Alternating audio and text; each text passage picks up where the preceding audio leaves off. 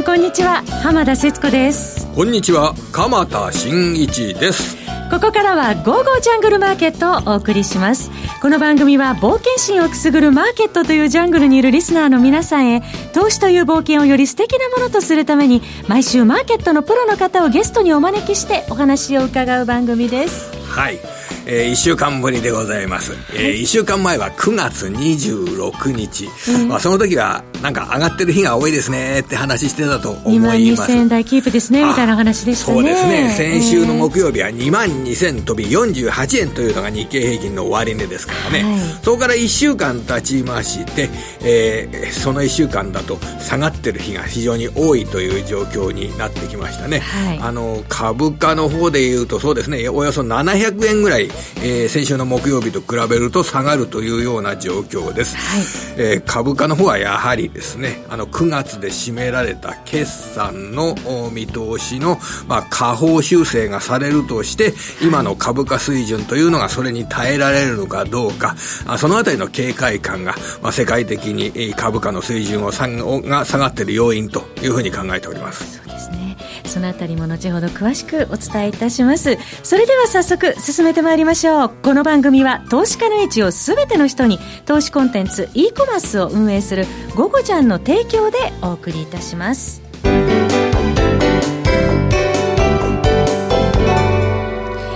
て、今日の東京株式市場では日経平均株価大幅続落となりました。まあ、低調なアメリカの指標など嫌気されたという格好になったんですが、この1週間の間にも鎌田さん、あの、日本、アメリカ、ドイツ、中国で、まあ、製造業の指数も発表になってましたけれども、ね、これ、月、月の初めになりますからね、はい、9月の指標、特にですね、その、ヒアリングに伴う、ヒアリングというかアンケート調査に伴うソフトデータの指標、はい、まあ、これが非常に、あの、早いですからね。あの、変化が、あまず出てくるのはこれソフトデータという形になりますので、はい、そのあたりは非常に投資をするにあたって重要な指標になっておりますね。あの、日銀短観火曜日に発表されましたけれども、はい、えー、これ予想通りだとは思いますけれども、業績の見通しが下方修正されました。あの、大企業の全産業で、えー、6月調査だと9.6%の経常利益減益見通しだったものが11.8% 1%の減益見通しになりました。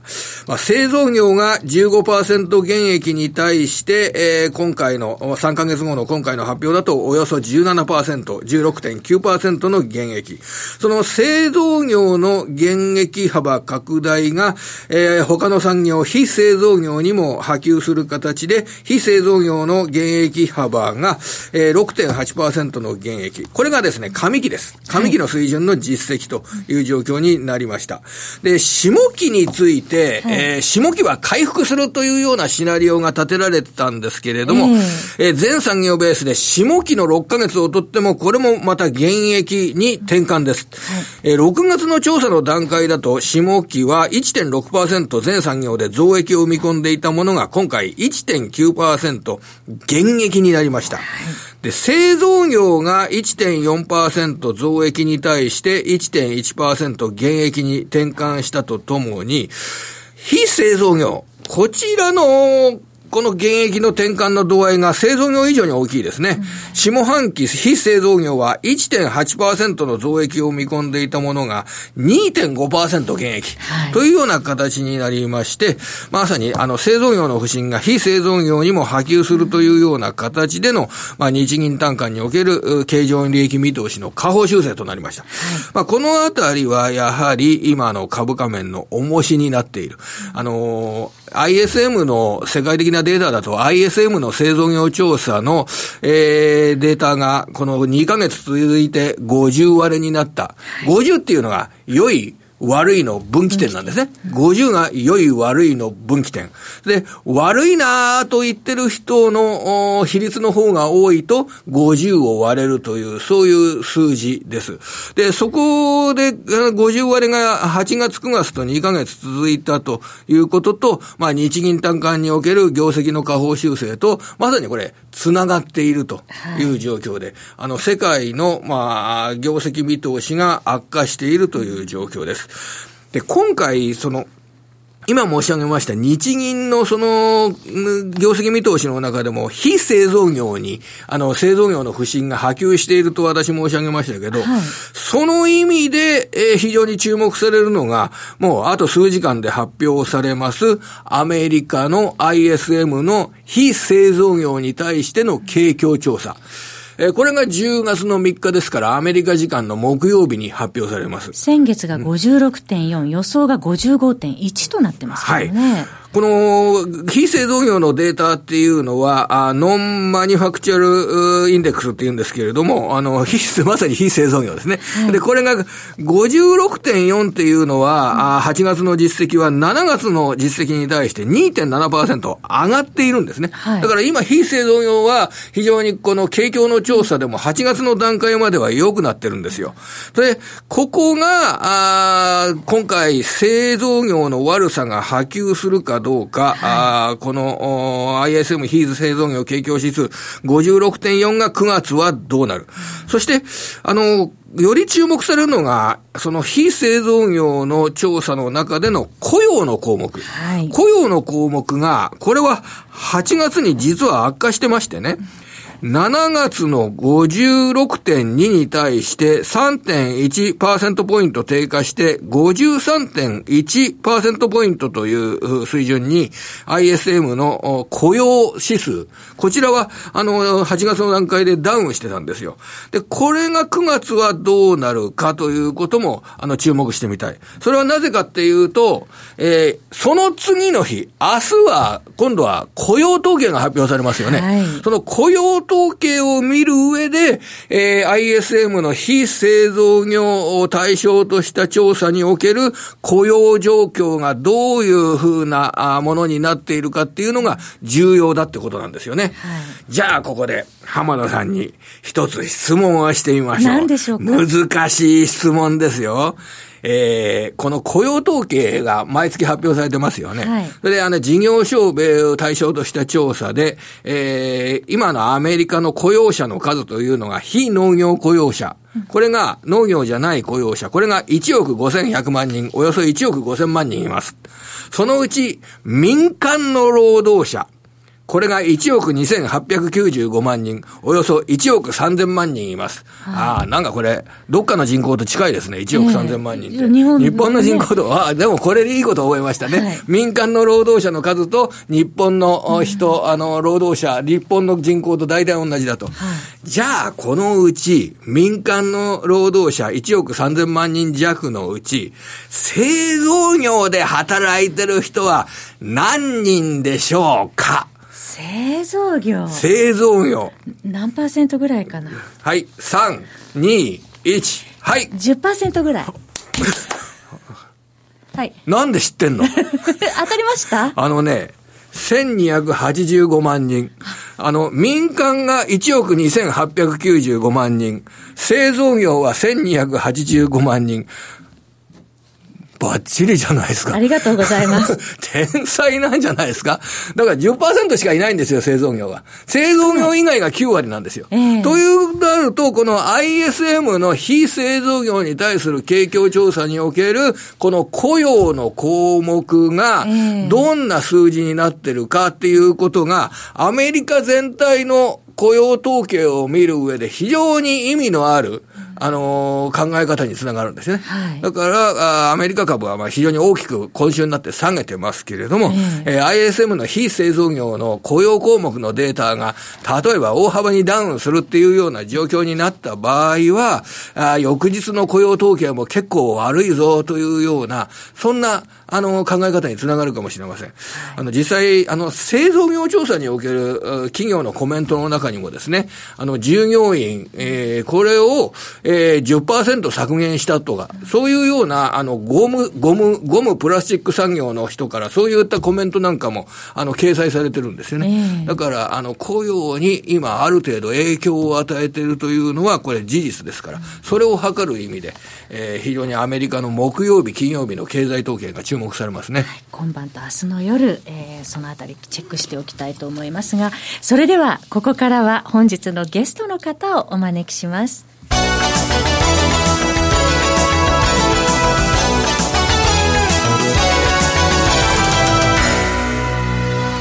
それでは本日のゲストの方をご紹介しましょう。為替、そしてグローバルなスペシャリストの方をお迎えしました。島力夫さんです。島さん、こんにちは。こんにちは。よろしくお願いします。お願いいたします。まあ今、いろいろ世界中では揺れ動いているニュースがありますけれども、まずはじめに、島さんにお伺いしたいのは、イギリスの、まあ EU 離脱問題に絡んだニュース、え今日も入ってきておりますけれども、島さん、あの、ボリス・ジョンソン政権の離脱案、正式に発表になったということなんですが、はい、今時点ではポンドが、えー、タイドルで下落しているという状況なんですけれども。気持ちちょっと下落してますね。はい、えー、っとですね、この案なんですけれども、えー、メイ首相の案と比べてどうかっていうと、はい、えー、まあ、ポイント北アイルランドのところなんですが、えー、このアイルランド国境をまあ、国境を作らない形で、えー、えー、なんとかイギリスをですね、関税同盟、まあ、EU から離脱させるっていう話なんですけれども、えー、このベルファースト条約というのがありまして、まあ、昔、北アイルランドとアイルランド、ちょっとあの紛争がたくさんあったものですから、もうあの過去3000何百人か亡くなられております、いろんなテロとか戦乱の形で。で、その悲劇の歴史を繰り返さないために、まあ、ここに国境は絶対作らないと。けれども、関税とかですね、えー、物とか、そのチェックが必要ですから、それを難問をどう解決するかっていうところなんですけども、メイ首相は、まあ、あの、いい案が出るまで、イギリス全体が EU に残るっていう案だったんですね。バックストップという。はい、でもこれが、その、その法的に、イギリス独自の力、あの、考えで EU から抜けられないっていうことになってたので、えー、まあ、その、イギリスのですね、右派って言いましょうか、ハードブレケジット派の人たちは、まあ、絶対反対だったわけです。まあ、ジョンソンさんもそうだした。で、今回はですね、北アイルランドだけを、アイルランドとちょっと、えっと、農業部門、工業製品に関して、えっと、一体化させるということで、しばらく、はい、ええー、まあ、北アイルランドをアイルランドに残す形で、で、あの、アイリッシュ海のところに、アイリッシュシーって言いましょうか、その、イギリス本国と北アイルランドの間にチェックポイントを設けて、そこで関税とかですね、人のチェック、そういうのをやろうという形になるんですけれども、これがですね、えー、当初、まあ、あの、EU 側はこういう案を出してたわけですね。はい、当初の EU 案に近いと。だから、合意される要素はあると。それとですね、今回の案に関しては、北アイルランドの政党 DUP が賛成しています。はい、それからですね、えー、イギリス国内のハードブレグジット派、まあ ERG って言われるんですが、ユーロ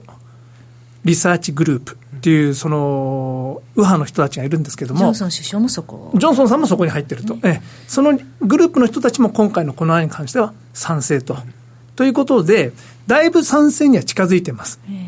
けども EU の中でアイルランドが賛成できるかというと、まだちょっとそのジョンソンさんの案にはですね、抜け道がいろいろと多いので、アイルランドとしてはちょっとまだ完全には賛成できないという部分と、それと、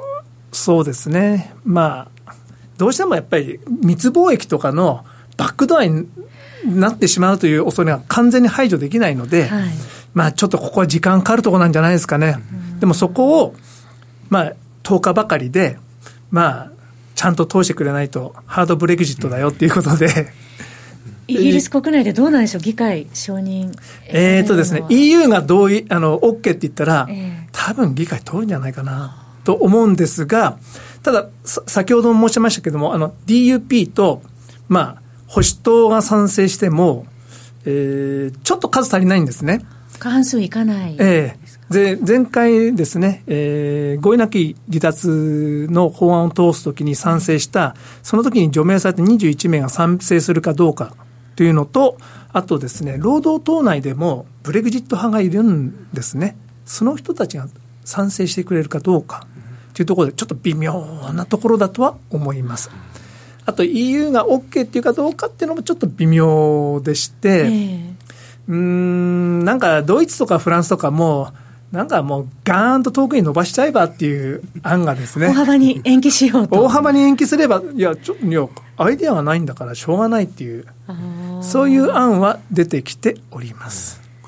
このブレグジット問題は、そういった、あの、いろいろな、あの、課題、課題を克服しながら、これからもやはり、マーケットに対して大きな影響を与える存在だと、あり続けるというふうに捉えた方がいいわけでしょうかね。えっとですね、でもあの、問題は合意なき離脱。はい、これになるとまずいですけれども、その可能性っていうのは、えー、やはりかなり低いと思います。その言ってるジョンソンさん自身も合意なき離脱したいわけじゃないんですよね。で、誰もしたいと思わないですね。ただ、あの、ただイギリスをブレグジットさせるには、まあ、その、こう合意なき離脱とうちの案とどっちがいいんだっていうふうにですね、あの、取れない二つの案を無理やりこう出して、強引にやろうっていうのは今、ジョンソンさんの手法なので、えー、ただジョンソンさんもこれ無理だっていうのは分かってると思うんですよ。で、すごく賢い人なので、やはり昨日の演説とか聞いてても、えーいや、賢いんですよね。あの、話聞いてても面白いし、僕は多分ジョンソンさん長期政権になると思います。あ、そうですか。ええまあ、辞任することもないですし、えで、まあ、あの、僕はブレグジットしたかったんだけども、いろいろな、あれで無理だったっていうふうに持ってくんじゃないですかね。そうすると、仮に大幅延期になりましたら、ポンドの、えー、動きというのはどういうふうに多分あのあの戻ると思います。上昇するということになると思います。で、えー、その合意なき離脱の可能性っていうのは、まあ、5%も10%もハプニング的になるぐらいであって、まあ、あんまりないと思うんですね。ただもう、だんだんイシューから遠くなって、ちゃんとしたのが決まるのはだいぶ先になりそうなので、ちょっとマーケットのイシューから離れていくような気がします。目先はですね、その新しい案とハードブレクジットとどっちがいいんだっていうふうなことを押し問答があると思うんで、はい、少しマーケット反応すると思うんですけども、えー、そ合意なき離脱を意識して下がったところはポンド買い場になるような気はしております。そうしますと、あの、マーケット全体の世界の動向を見渡す上では、えー、地域の問題でいうと、どこをこれから見ていくとよろしいんでしょうかね？最重要課題というんでしょうかね？いや、どこの地域がどうこうというのはちょっと難しいですけれども、今、アメリカは、万全だと思われたアメリカもちょっと陰ってきてるんじゃないかっていう、うん、そこが、あの、ポイントなんですけれども、はい、ただ、製造業は確かに陰ってると思うんですよ。けれども、非、あの、ね、鎌さんもおっしゃられた通り、非製造業の部分がどうかと。うん、今回の予想も55、まあ前回よりは低いですが、はい、55っていうのは十分いい数字です。はい。えー、この数字が続いている限りは、その、そんなに、まあちょっと陰ってはいるけれども、えー、底割れっていう感じではないのかなと。あと、ちょっと過去2回利下げをしたこともありますし、えー、市場の金利がぐーっと下がってきたので、はいちょっと住宅が復活しつつあるんですね。はい、えそこもちょっと景気の下支えになるかなと。というところはあると思います。あの、30年ものの住宅金利っていうのは、ちょっと今日、あの、改めて見てみましたら、去年の11月のピークが4.87%、あの、フレディマックで4.87%、うん、なんか今それが1%ポイントぐらい下のところの3.7とか、そういうような水準に来て、1%って結構大きいんですよね、この、金利の水準っていうので。そうですね、2018年の10月あたりで、えーアメリカの長期金が3.25%のピークでした。で、今1.6%。ですから、まあ1.6、ほぼ半分になってるんですよね。はいはい、そうなると、まあ、その、ローン金利も、まあ1%以上下がるわけですから、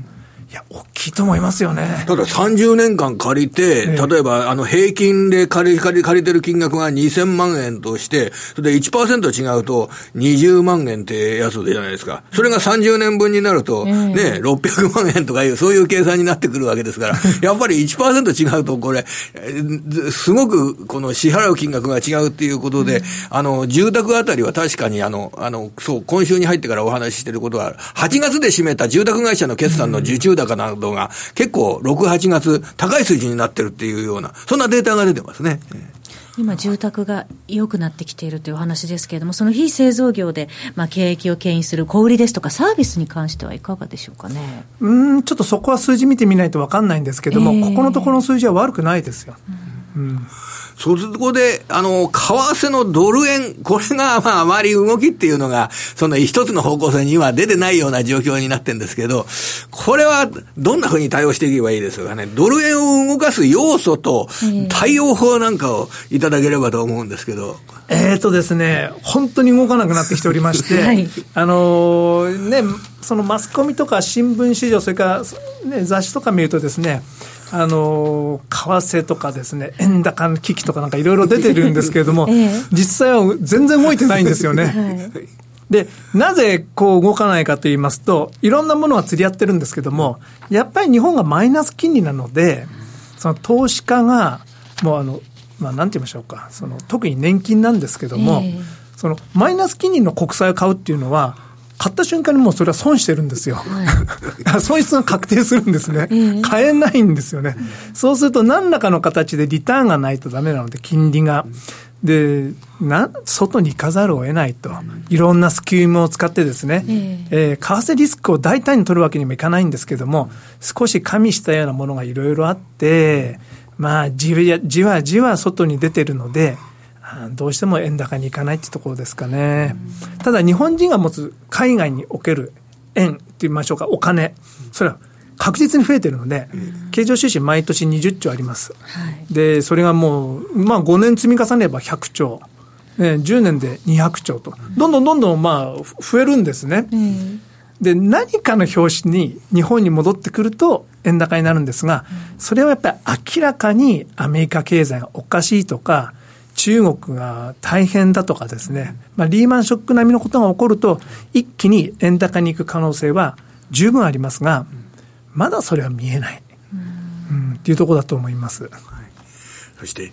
どうですか？日本株、アメリカ株、株の動きについては、そのお金のリスク取得、リスク避けるというような点で考えると、どんなふうに考えていけばいいですかね、これは。まあ、ちょっと日本は内需がですね、はい、まあ一応ポイントで還元されると言っても、まあ消費増税がありましたから、うん、えー、どうかなっていうところはあります。で、アメリカの会社の方が安心感はありますけれども、ただ最近ね、あの、ソフトバンクファンのファンドが持ってる WeWork とかですね、はい、あのあたりのですね、IPO 前の株価、ちょっとやたら高く値付けしてたんじゃないのとかですね、そういう疑いがいろいろ出ております。で、いろんなところにちょっとやっぱり過剰にレバレッジのかかったところが、はい、えー、ありますので、えー、そういうのがちょっとほころびつつあるのかなっていうのはあるとは思います。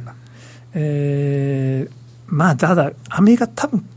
金利下がってくると思うんですね。まだ。うん。それで、まあ、ちょっとバランスが取れるかなと。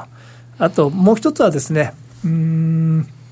トランプ政権がやっぱり意外と危ないんじゃないかなと。ええ、それはどういうところを危惧されていらっしゃいますか？あやっぱり弾劾ですね。ええ。あの弾劾はですね、上院が共和党過半数を取ってるから、まあ実際に弾劾に入ったとしても、まあ、弾劾される可能性は低いというふうに安心してますけども、はい、うんどうもちょっと周りをチェックしますと、ええ、でも共和党の上層部とかですね、はい、あのもうボルトンさんを支持するような勢力とか、え、ああいうところも一緒に動いてる感じがしますので、